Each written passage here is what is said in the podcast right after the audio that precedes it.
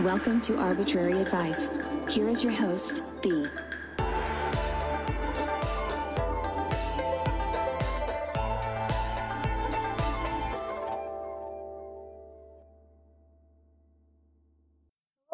and welcome back to Arbitrary Advice. My name is B. This episode, I'm going to talk about anxiety, how I cope, and advice I wish I had. Although it's a bit of a heavier topic, the reason I chose anxiety as my first topic is because it's because something, wow, I can't talk. It's because it's something that is really close and personal to me and something I battle with every single day. I know when I was really struggling and in a bad place, I would have loved to have found a podcast to listen to for help. I know there are tons of videos and articles about it, but I haven't heard many podcasts. I mean, tell me if I'm wrong, because I would love to listen to other podcasts on anxiety to learn from them, but I haven't found any myself.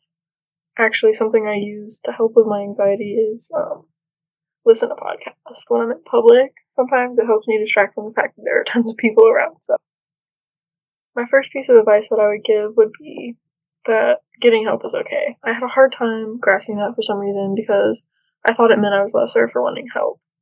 It's okay to not be okay all the time, and that's just something you have to accept. It's okay if you need counseling or medicine or whatever you need to feel better.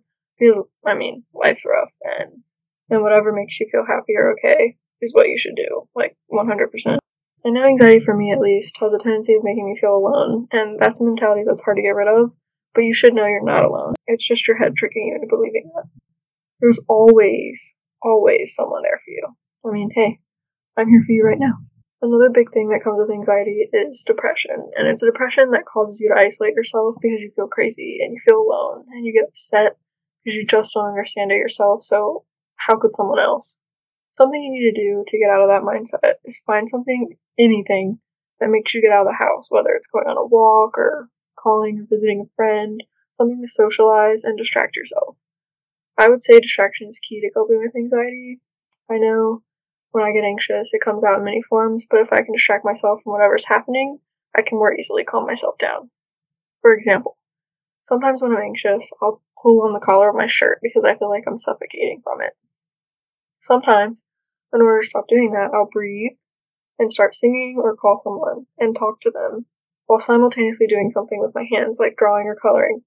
So that way my breathing gets back to normal and my hands aren't fidgeting and like pulling on my shirt and can stop focusing on the panic aspect of it. Another key thing to beating anxiety is setting goals and accomplishing them. What do I mean by that? I mean, you should set little goals that are out of your comfort zone because when you accomplish them, you'll feel so much better about yourself. For example, if you struggle with social anxiety and hate crowds, challenge yourself to go out in public just for 10 to 15 minutes, and then maybe increase that time, and eventually you'll be more comfortable. But don't ever push yourself too hard. Um, definitely try to slowly conquer your worries because you'll feel a lot better once you do. I know I'm making this podcast because I've always been really bad with words and afraid of speaking my mind, and I think this will help me get the confidence to start changing that. So, once again, thanks for listening.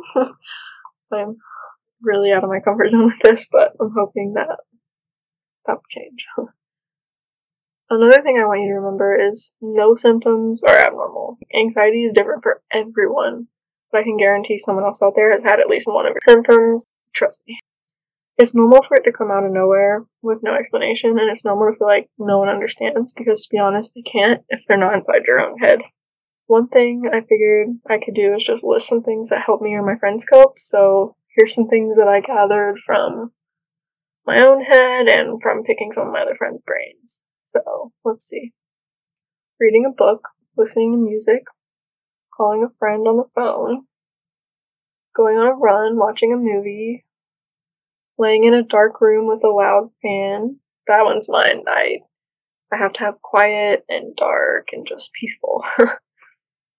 um, playing sport, drinking ice cold water, that always helps me too. Drawing or coloring, writing letters, making crafts. Honestly, sometimes studying can help because it's just a good mental distraction. Taking a pet for a walk, taking a nap, cleaning. I actually think cleaning is a big one because it takes a lot of focus and will overall leave you feeling better. I mean, who doesn't like a clean house? Like, who doesn't feel good after cleaning? Some advice I would like to give for friends and family of people with anxiety, although it's going to seem pretty obvious, it's so important to try to be patient and understanding. Just try not to get frustrated because when a loved one is having a panic attack or just an anxious day, the last thing they want to worry about is hurting you or upsetting you in any way. Making sure to tell them that you're there for them and reassuring them that they'll be okay is the best thing you can do. Ask them how you can help. It's a big one. People with anxiety typically know what will help, and sometimes all they need is someone else to bring them out of it. To be honest, I know calling my mom helps me because she knows I need tough love to pull me out of my panic and tell me I'm gonna be okay.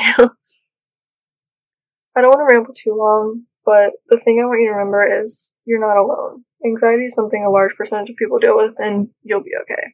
You'll find whatever helps you, and you'll get out of whatever funk you're in. You're just gonna have to trust me on that, but trust me, it'll you'll figure everything out. Before ending, I just wanted to say thank you to anyone who's listening. I hope I've helped you in some way. If you liked what you've heard, please follow me on Instagram at arbitrary advice with no capitals and spaces. that really sounds like some sort of like sponsored post or something. It just sounds so weird, but I'm just trying to describe my Instagram. What's it called? Username. Um, sorry, I'm rambling again. Let me know if you think I should do another episode on anxiety because I definitely would do that in the future. Um, it's something that I could go on and on about forever. But, anyways, thanks for listening.